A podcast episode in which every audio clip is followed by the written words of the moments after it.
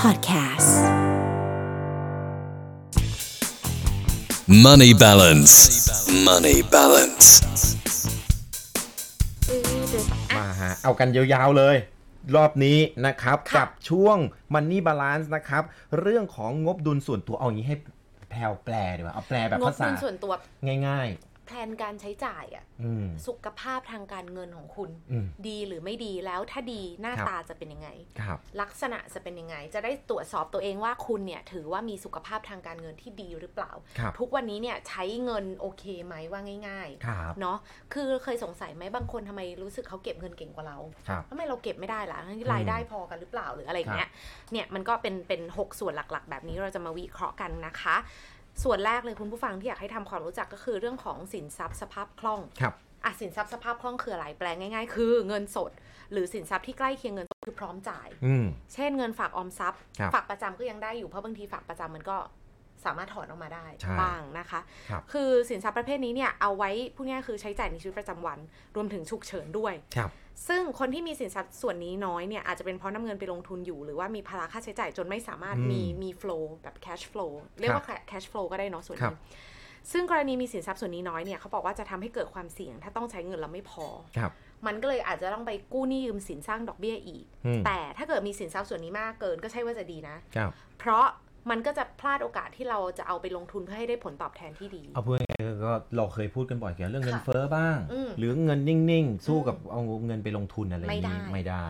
เพราะฉะนั้นในส่วนนี้เนี่ยไอสินทรัพ ครั ย์ บ สภาพคล่อง cash flow เนี่ยควรจะมีอยู่ในใช้ในยามฉุกเฉินประมาณ ครั 6 บ เท่าของค่าใช้จ่ายเฉลี่ยในแต่ละเดือน อืมอืม สมมติเราประมาณการว่าสมมติเรามีค่าใช้จ่ายนะ ครับ ผ่อนรถสมมตินะ ผ่อนรถบัตรเครดิต เงินใช้ในชีวิตประจำวันสมมติเดือนละ 30,000 ครับ นั่นแปลว่าคุณจะต้องมีอย่างน้อย 3 6 8แสนแปด แสนแปด คือจริงๆเขาแนะนำว่า 3-6 เท่าของค่าใช้จ่ายแต่ละเดือนแต่ส่วน ครับ ตัวแพลวกับพี่ดอนรู้สึกว่า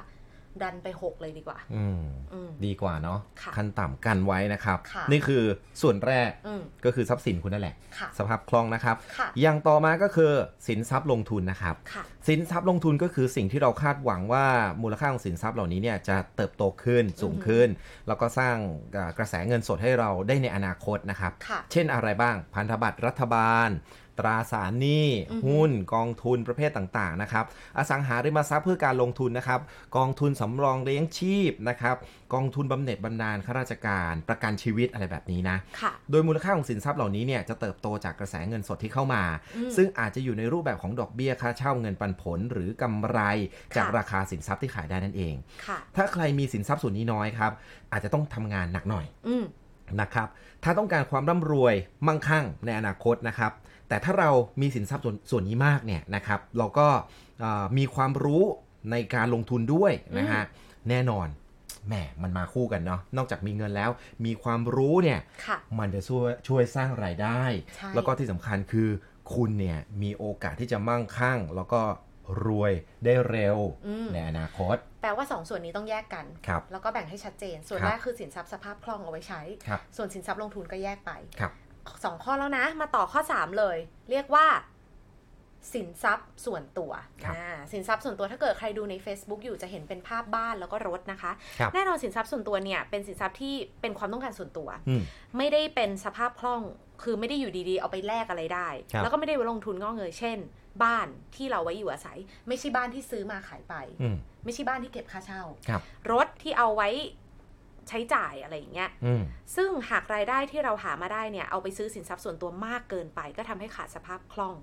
รวมถึงมูลค่าของสินทรัพย์ประเภทนี้เนี่ยมันมักจะลดลง ยกเว้นอสังหาเนาะ ครับ แต่ส่วนใหญ่ยังซื้อรถเนี่ยมันก็เหมือนราคาลดลงไป ครับ เพราะฉะนั้นเนี่ยสินทรัพย์ประเภทนี้มีได้นะคะ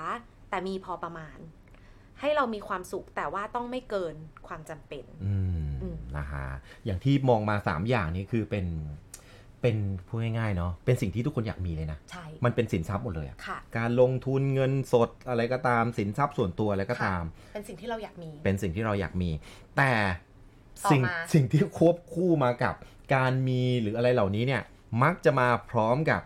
สิ่งเหล่านี้ด้วยนะครับเป็นสิ่งที่สำคัญในเรื่องของงบดุลของคุณนะ ค่ะ ซึ่งมันเกี่ยวข้องกับค่าใช้จ่ายของคุณเลย นั่นก็คือเรื่องของหนี้ อ่า นะครับ แบ่งออกเป็น แบ่งออกเป็นระยะนะฮะ ค่ะ มีทั้งหมดนะครับ จ สา ริง ม ๆ คืออย่าง มีเอ่อระยะสั้น นะครับแล้วก็ระยะยาว ใช่ นะครั อ่ะ บ เราเริ่มต้นที่หนี้สินระยะสั้นเลยเป็นอีกหนึ่งหัวข้อ ครับ หนี้สินระยะสั้น หนี้สินระยะสั้นนะครับมีระยะเวลาในการชำระไม่เกิน 1 ปี ค่ะ นะครับซึ่งมักจะเกิดจากการใช้จ่ายในชีวิตประจำวัน อาจจะต้องอาใช้หนี้บัตรเครดิต หรือว่าบัตรกดเงินสดนะครับ ค่ะ หรือกู้ยืมเงินในรูปแบบต่างๆ ทั้งที่มีดอกเบี้ยแล้วก็ไม่มีดอกเบี้ยนะครับอืม ยกเว้นบางท่านที่รูดแบบ อืม ศูนย์เปอร์เซ็นต์อะไรอย่างนี้เนาะ อ่า หรือว่าบางท่านที่รูดเพราะต้องการสะสมแต้มอ่านแบบนี้ถือว่าโอเค ถือว่าไม่มีอะไร ค่ะ นะครับ ดังนั้นหากมีหนี้ส่วนนี้มากเนี่ย อืม นะครับ อาจจะทำให้ในอนาคตเนี่ยเราจำเป็นต้องนำเงินที่เราทำงานเนี่ยเพื่อมาปลดหนี้ทั้งต้นแล้วก็ดอกนะครับ ซึ่งจะเป็นตัวถ่วงครับในความมั่งคั่งของคุณเอาพูดง่ายๆก็คือเอาเงินในอนาคตมาใช้ก่อน อ่ะ มันก็จะไปขัดขวางการลงทุนต่างๆ การทำงานของเงินต่างๆได้ เพราะฉะนั้นโดยรวมหนี้ระยะสั้นสรุปเลยนะ ครับ ยิ่งน้อยยิ่งดี ยิ่งน้อยยิ่งดี อ่ะ ครับ ต่อมาหนี้สินระยะยาวบ้างอ่ะหนี้สินระยะยาวนะคะหนี้นี้เนี่ยส่วนใหญ่เกิดจากการเพื่อซื้อสินทรัพย์ส่วนตัวระยะยาวเอ่ออาจจะเป็นความต้องการของขนาดใหญ่ๆนะคะ เช่นบ้านรถอะไรอย่างเงี้ยเนาะโดยหากค่าใช้จ่ายในการผ่อนต่อเดือนเนี่ยเขาบอกว่าไม่ควรเกิน 25-35%ของรายได้ ครับ คือถ้าไม่เกิน 25-35%ของรายได้เนี่ย ก็ยังถือว่าไม่ได้น่ากลัวมากนัก ไม่น่าเป็นห่ ครั วง บ มากนัก แต่ถ้าเกินต้องระวัง เพราะถ้าหากขาดรายได้ชั่วคราว มีอุบัติเหตุหรืออะไรทำให้ทำงานไม่ได้ ครับ ก็จะไม่ส่งไม่สามารถส่งค่างวดได้ แล้วก็มีผลในการดอกเบี้ยอีก เพราะฉะนั้นเนี่ยก็จะเป็นการฉุดรั้งความมั่งคั่งของเราในอนาคตอ่ะสรุปเลยละกันหนี้สินระยะยาว ไม่ควรเกิน 35%ข ครั อง บ รายได้ของเรา ครับ สรุปแบบนี้เลย อืมประมาณนี้นะครับ อ่ะอีกหนึ่งหัวข้อสำคัญหัวข้อ อี สุ ก ดท้าย หนึ่ง ละ หัวข้อสุดท้ายนะครับ เราจะมาดูงบดุลส่วนตัวของเราว่ามีอะไรบ้างนะฮะ ค่ะ นั่นก็คือความมั่งคั่งสุทธินั่นเอง อืม หากจะวัดความรวยกันแล้วนะครับ ความมั่งคั่งสุทธิเนี่ยจะเป็นตัวชี้วัดได้ใกล้เคียงมากที่สุดเลยนะฮะความมั่งคั่งสุทธิก็คือ การเอาสินทรัพย์ทั้งหมดนะครับ รวมกันหักออกด้วยหนี้นะครับ เหลือเท่าไหร่ อันนั่นแหละคือของคุณ ค่ะ นั่นแหละ เอาลบกันออกไป เคยคิดไหมเออมีบางคนแบบ ไม่เคย เออบางคน มี ไม่รู้เลย ดูพี่อิน งง มากเลยนะ เออ บางคนแบบเฮ้ยมีเงินมีมีมีมีมีมีมีมีทุกอย่าง ใช่ แต่ไม่เคยเอาหนี้ที่ตัวเองติดแบงก์ติด อืม โอ้โห พอลองเอามาลบดูแล้วเป็นไง ติดลบ นั่นแหละ นั่นแหละ เพราะฉะนั้นความมั่งคั่ง อืม สุดที่คุณต้องคิดนะ ครับผม คิดคร่าวๆ เป็นก้อนใหญ่ก็ได้ ใช่ครับ อาจจะไม่ต้องละเอียดถึงขั้นแบบ เออ ชาไข่มุกแต่ละแก้ว เออ แต่ก็ต้องคิดโดยรวม ทำให้ผมเห็นภาพเลยรู้ไหมฮะ อืม ทำให้ผมเห็นนึกถึงภาพคนรวยๆอะคนส่วนใหญ่มักจะมองว่าคนรวยคือคนรวย ค่ะ คนรวยมีอะไร มีรถมีบ้าน มี อือหือ ธุรกิจ แต่คุณเคยเห็นไหมครับว่าหนี้สินของเขามีเท่าไหร่ อ่า เอ่อสิ่งที่เราบอกความมั่งคั่งสุทธิเนี่ยก็คือเอาสิ่งทรัพย์สินที่เรามีเนี่ย ค่ะ หักลบด้วยหนี้นั่นแหละคือความมั่งคั่งของเขา ใช่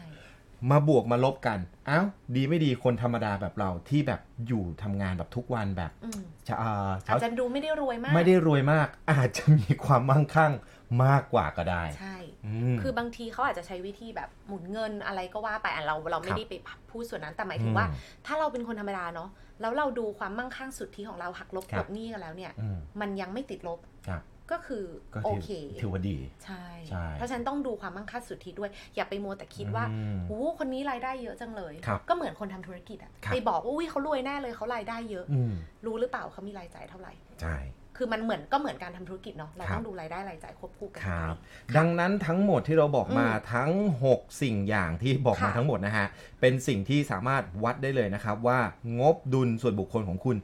ดีหรือเปล่า ค่ะ นะครับ ตั้งแต่เรื่องของสินทรัพย์ต่างๆ เรื่องของหนี้ระยะสั้นระยะยาว แล้วก็ อือหือ รวมไปถึงความมั่งคั่ง ค่ะ เอาเงินมาลบหนี้เท่ากับเท่าไหร่ นั่นแหละออกมาสุทธิแล้วเฮ้ยผลออกมาแล้วมันแบบมันดีอ่ะ เออมันโอเค มันโอเค นั่นคือแบบงบงบดุลคุณดีแน่นอน ค่ะ ครับ อ่ะฝากไว้ละกันคุณผู้ฟังนี่คือ ครับ เรื่องของ Money Balance นะคะ ยังไงก็กลับมาติดตามกันได้เป็นประจำทุกวันแบบนี้ อยากให้ทุกคนเนี่ย มีงบดุลส่วนบุคคลทางการเงิน ครั ที่ บ ดี ครับ อื นะฮะ ม ชอบมากเลยกราฟิกสวย เออเข้าไปดูย้อนหลังได้นะที่ ครับ Facebook Fanpage Melo 975 นะคะ ครับแล้วก็ฝากด้วยติดตามเรานะครับ ผ่านทางพอดแคสต์นะครับ ค่ะ ไม่ว่าจะเป็น Castbox Spotify YouTube ด้วย อืม เนาะนะฮะ Melo ใช่ 975 เข้าไปได้เลยฝากด้วยช่วง Money Balance ค่ะ Money balance. Money balance.